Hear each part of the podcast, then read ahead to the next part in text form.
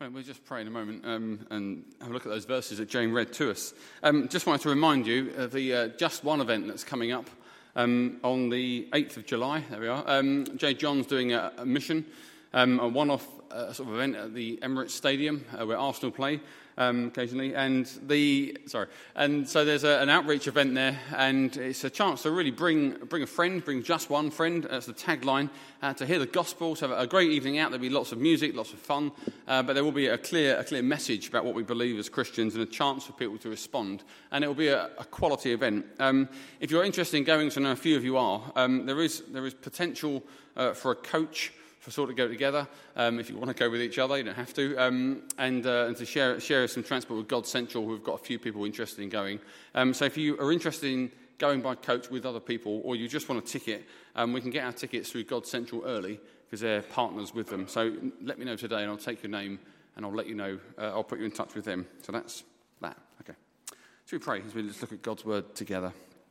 Father God, we just want to uh, commit these next few minutes to you, Father, and uh, Lord, amongst all the busyness of uh, a Sunday morning, Father, we just want to stop um, and just in, in, this moment of prayer, uh, Father, just quieten our hearts and, and, just focus on you. Lord, it's easy, even in church, um, to not actually think of you. It's easy, Lord, to be have minds that are buzzing all over the place, thinking of next week's jobs, thinking of today's jobs. And Lord, actually, you call us to be still and know that you're God. And so, Father, whether we're Christians this morning, whether we're not sure, whether we're kind of almost or, or not quite there, or whether we're committed Christians, that you would just quieten our hearts. And we pray for your Holy Spirit, Father. We pray that He will speak your words, Lord. Not me, He will speak your words, Lord. And that people would hear, every single one of us, including me, we would hear what we need to hear, whether it's spoken um, from my lips or just into our hearts by you. We pray you would use everything for your glory now. In Jesus' name, Amen. If you've got John chapter 15 open, uh, that would be brilliant. Um, so we've just got a, those 15 verses which Jane's just read out. I won't, I won't read them out again. Um, hopefully you've remembered um, what she's read out. In, in, a change to previous weeks, nothing will be appearing behind me at any point during the sermon. Um, maybe a pantomime villain, I'm not sure. But um, there'll be no Bible verses. We're, we're, we're two, two, men down on projection. Um, if you have a gift for things like projection or PA or any other jobs that you see around the church, you want to be involved, don't wait to be asked um, come and speak to me, and uh, we'd love to give you an opportunity to serve God in those practical ways in church life as well. So, John chapter 15, 1 to 15, the healing of a man who's been paralyzed for a long time.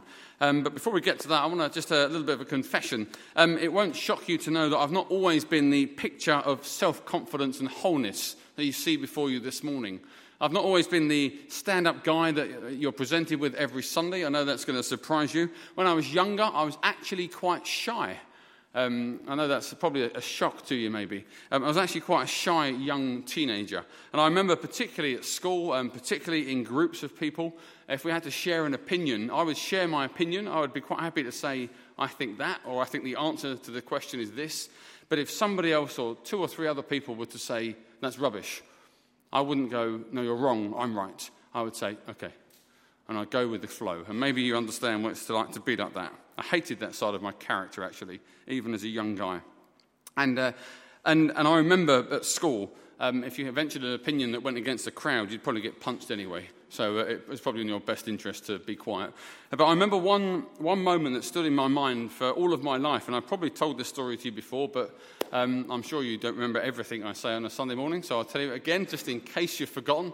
Uh, maybe there's one or two. And I remember being in a maths lesson um, when I was about 11 or 12, and uh, we had a little small group, and we'd been set a maths question, and uh, my teacher was there with us, Mrs. Pegram uh, who I was sure was at least 400 years old at the time. Um, and we sat there and we had a question and answer. And I knew the answer. I knew the answer because maths wasn't my total weak point. And I remember saying that the answer is this. And uh, three of my friends, in a very loose term, um, said to me, mm, No, the answer is this. The crowd said that. I said something else. I knew I was right, but I just went quiet and went with their answer. We told Mrs. Pegram the answer, and she said, You're wrong, all of you. And I said, I knew it wasn't that, I knew it was this. And then she fixed me what can only be described as a death stare. And uh, she looked at me like that, leant across the table. In my mind, it's got bigger and bigger, mind you. Um, and she said something to me that stayed with me for many years. And she uttered these words Stick to your guns. And she said it as if Here was a kid that needed to hear it above everybody else she'd ever met. It was almost like that, that she'd been waiting a long time to deliver this line to somebody that needed to hear it. And what she will never know is that 27 years later, I still hear Mrs. Pegram's very stern voice stick to your guns. In my mind, it's now got the word boy on the end, but it didn't at the time. But she will never know that when I have to make a decision that's tough, when I have to stand up for something that I know may upset other people, but it's right, that actually, more often than not, I believe God reminds me of Mrs. Pegram's very stern advice to stick by my guns. Over the last three weeks, we've been looking about uh, caring for each other, compassion. We've been seeing how life is a journey, that we're all on a journey called life, aren't we, from beginning to end. Ben from God's Central Church last week uh, really elaborated on that whole thing of life being a journey and how we're walking with each other, just like Jesus walked with his disciples on the road to Emmaus. Um, our sermon series goes by a funny little Greek word called paraklesis. Um, and like most Greek words, there's actually two or three different versions of the same word. You can have paraklesis, parakleo, all have a slightly different meaning.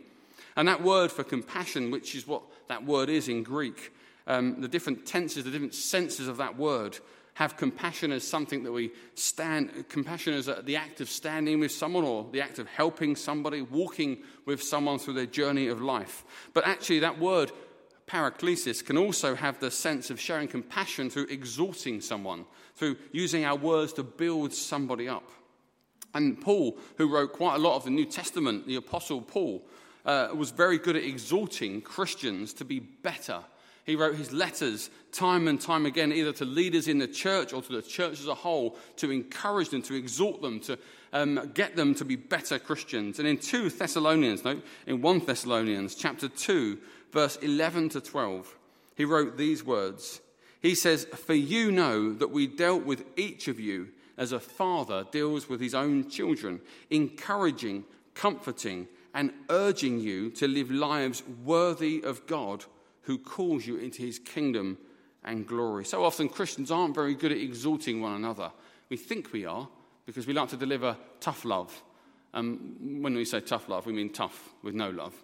Christians are very good at saying where we're going wrong to each other. And Paul does the same message, but he delivers it with encouragement, comforting, urging, urges Christians to live better Christian lives, to be more like Christ in their words and their actions and their deeds. And so, compassion, uh, we're going to see this morning, isn't just practical help, it isn't just doing for someone what they can't do for themselves. Actually, compassion is about exhorting people to live well, encouraging people, cheering them on with our words. Our words are very powerful as human beings, aren't they? We all know that our words can give life, but they can also cause death one way or another. Our words are very, very powerful, so powerful that when the same man, Paul, wrote in Colossians chapter 4, verse 6 about the tongue and about words, he likened our words as an, as, like a sacrifice in the Old Testament. In Colossians chapter 4, verse 6, Paul says this, so I'll start from verse 5. He says, Be wise in the way you act towards outsiders, make the most of every opportunity. Let your conversation be always full of grace, seasoned with salt, so that you may know how to answer everyone. What a weird thing to say. I can't remember the last time I said to somebody, Make sure when you go out you season all your words with salt. He doesn't mean like that, by the way. He's not thinking of, uh, he's not concerned for flavour of how we speak. But that phrase, seasoned with salt, actually goes back to the Old Testament. And in Leviticus chapter 2, verse 13, you get this brilliant description of the sacrifice at the temple. And as the Israelites brought sacrifices to God, often some of them would be seasoned with salt, would have salt sprinkled over them. And that was to make them acceptable to God. And so Paul says, when you speak, what he's saying is actually, you should understand that your words are like a sacrifice offered to God. In the same way that the Israelites sprinkled salt to make it acceptable, that's how you should see every word that comes out of your mouth. How you encourage each other, how you comfort each other, how you rebuke each other should be seasoned with salt of sacrifice. Just let that sink in. Our words need to be fit for a king. Not just the words he gets from our mouth, but the words everybody gets from our mouths need to be fit for a king. all the time. Just let that sink in. If every word we've ever uttered, me as well, I wonder how many times God rejects our offering. Because God would reject an offering of his people in the Old Testament. He would say, This is not good enough. I wonder how many times God has accepted our words and how many times God is unhappy with the words that come from our mouth. Words can give life or words can kill. It's time for a story about frogs, isn't it? That's what you're thinking. So, seriously, you're not. Is it just me? Okay, let me tell you a story about two frogs, a group of frogs. I don't know what a, uh, is there a technical term for groups of frogs together? You must know, Tim. I don't know why. like sort of bloke that would know that. No, no. It's not a hop of frogs or something. So let me tell you the story now anyway. Uh, you can Google it during the sermon or maybe afterwards. So a group of frogs were hopping uh, contentedly through the woods, as they do, going about their froggy business, when two of them fell into a deep pit. All of the other frogs gathered round the edge of the pit to see what could be done to save their companions. When they saw how deep the pit was, the rest of the group were dismayed and they agreed with each other that it was helpless and they told the two frogs at the bottom of the pit that they should prepare themselves for the inevitable, that they were as good as dead. Unwilling to accept their terrible fate, the two frogs began to jump up and down with all their might in an attempt to get out. The frogs at the top began to shout that it was hopeless the two frogs wouldn't be in that situation if they'd been more careful, perhaps. They shouted down, If you'd been more obedient to the way, we, the way we go across the forest, you wouldn't be where you are. If you'd been more responsible and obeyed the froggy rules. The other, sorry, the other frogs continued sorrowfully shouting down that they should save their energy and just give up, since they were already as good as dead. The two frogs continued to jump as hard as they could, and after several hours of desperate effort, were quite weary. And finally, one of the frogs took heed to the call of his fellows above. Spent and disheartened, he quietly resolved himself to his fate. He lay down at the bottom of that pit and died as his friends looked on on helpless grief. This is not from a child's book, by the way. Um, the other frog continued, however, to jump up and down with every ounce of energy he could.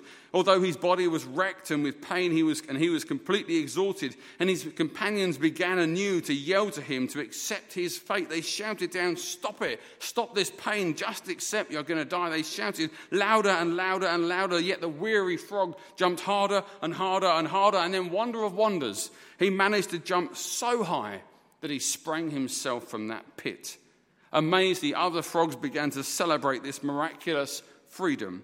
They gathered round him. They said, Why did you continue jumping when we told you it was impossible?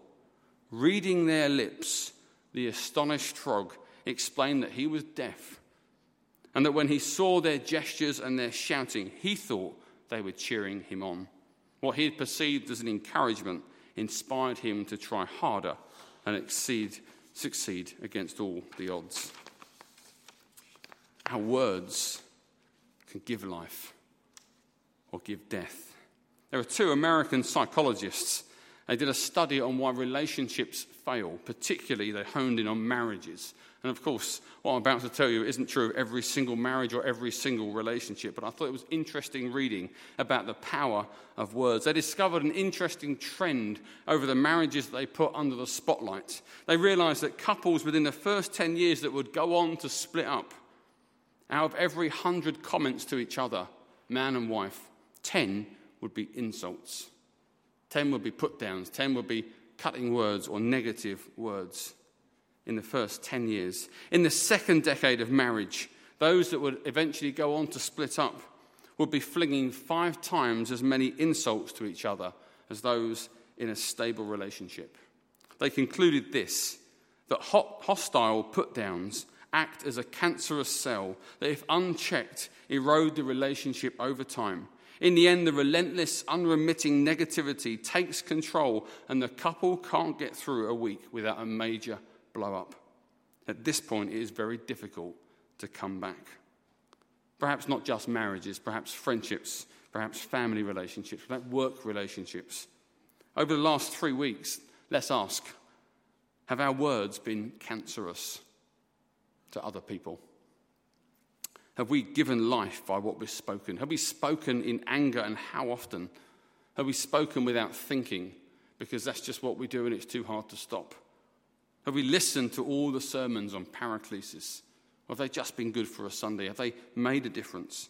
Out of a hundred comments to any other person, not just those we might be married to or going out with, how many of those are negative?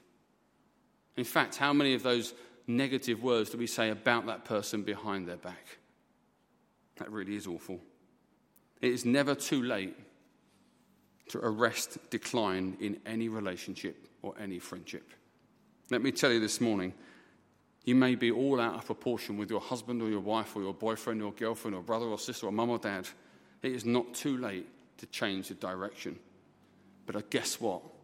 It doesn't start with them, it starts with you. You make the change. I guarantee they will follow.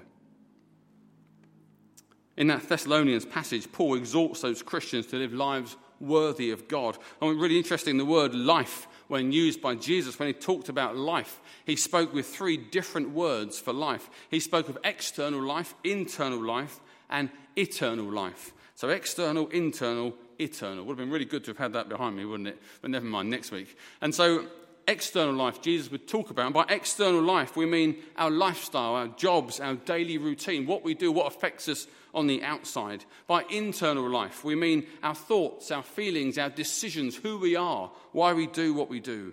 And then eternal life is the kind of life that goes on past the grave that only God can give through the sacrifice and the resurrection of Jesus Christ. And in our reading this morning, we see a man at that sheep gate who, for 38 years, whose whole life had been completely ruined, externally and internally. He'd been physically disabled my entire life.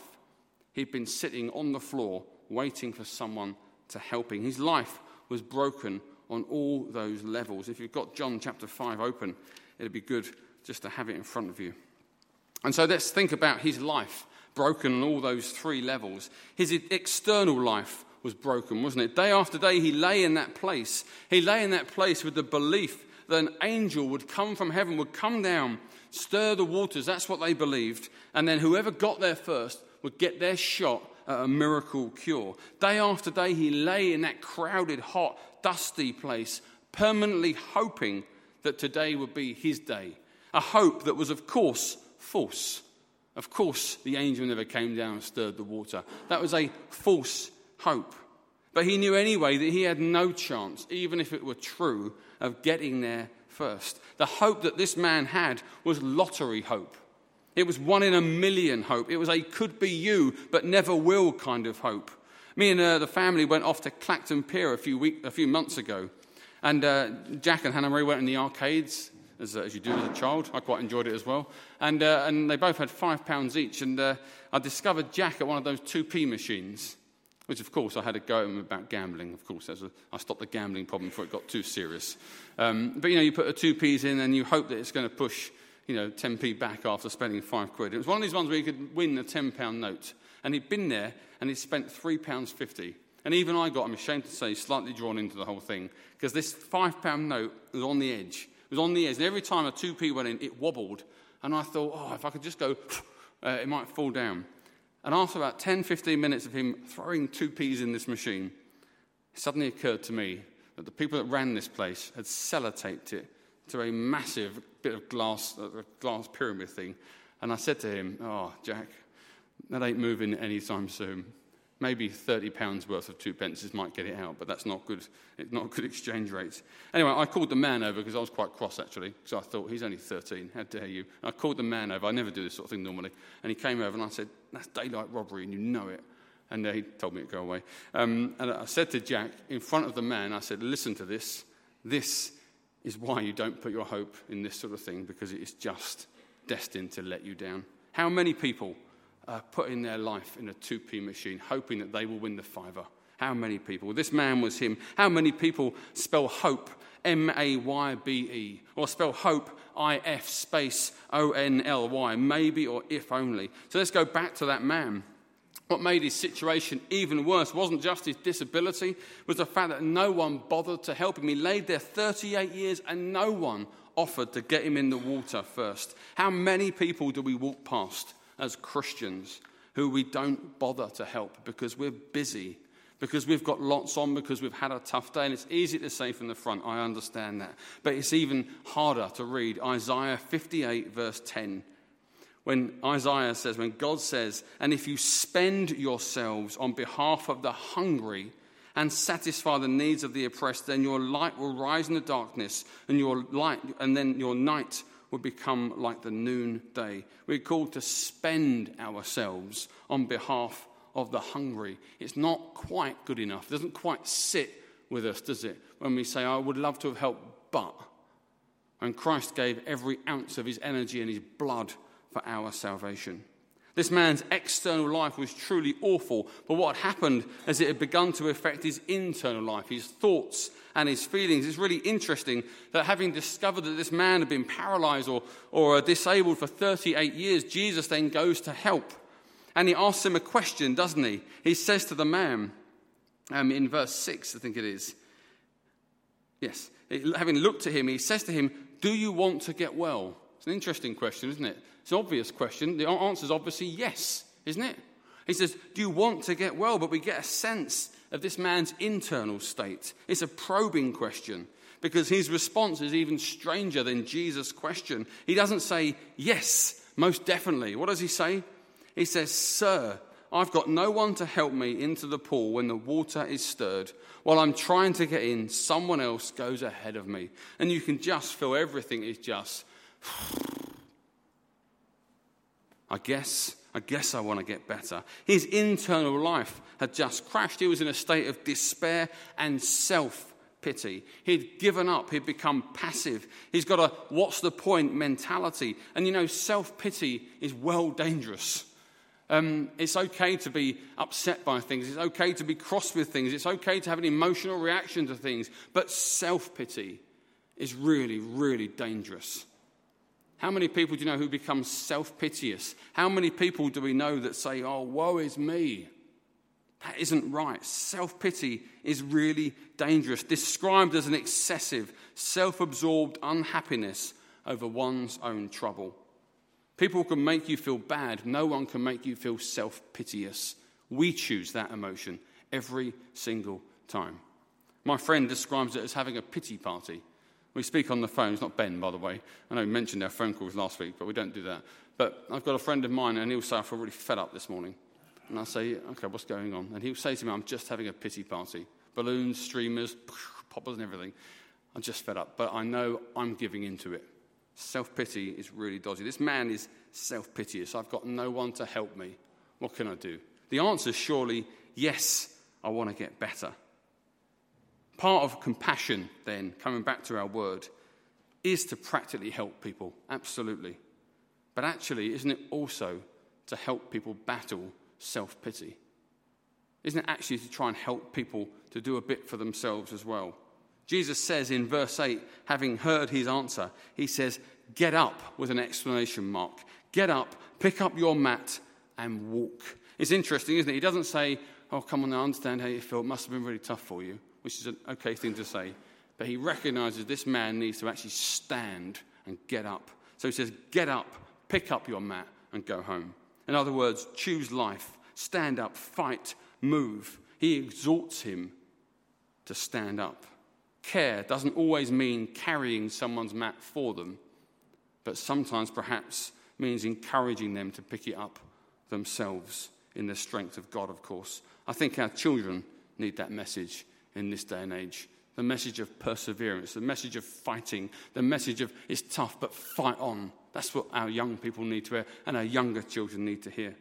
And all of us, for that matter, need to be encouraged to carry our own mat sometimes not just have it carried for us. 2 Thessalonians chapter 3, verse 5 was a, a part of my uh, Bible apps verse for the day. I think it was on Tuesday. And uh, Paul, as he finishes off the second book to the Thessalonian church, um, is just sort of writing down his prayer for them. And in verse 5, he says this May the Lord direct your hearts into God's love and Christ's perseverance. It really struck me as I read that this week. We don't talk enough about the fact that life is tough and it stinks and it's hard, but actually you've got to persevere sometimes. Sometimes you've just got to stick at it because there will be a light at the end of the tunnel. And I know it's easy for me to say, but it is the truth. Christ persevered. we must persevere as well. Think of the Garden of Gethsemane. Think of the cross. Think of the, the sweat blood that he had in that garden. He persevered, and we must encourage people to do exactly the same. And in this story, I think everybody had a choice. Passers by had a choice to help him or ignore him. We have a choice every day to help or ignore people. Jesus had a choice to heal him. We have a choice to offer prayer for people who are sick. The man had a choice, didn't he? That even though things were tough, that he wouldn't give in to self pity. He had a choice to not despair. He had a choice to fight internally. He had a choice to stand. He had a choice to not be defined by his illness. But also, when confronted with Jesus, he had a choice to stand up and pick up his mat and go home. And so today, as I finish, do just that.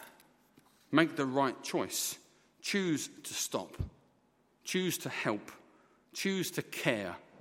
Choose your words carefully. Choose to exhort other people.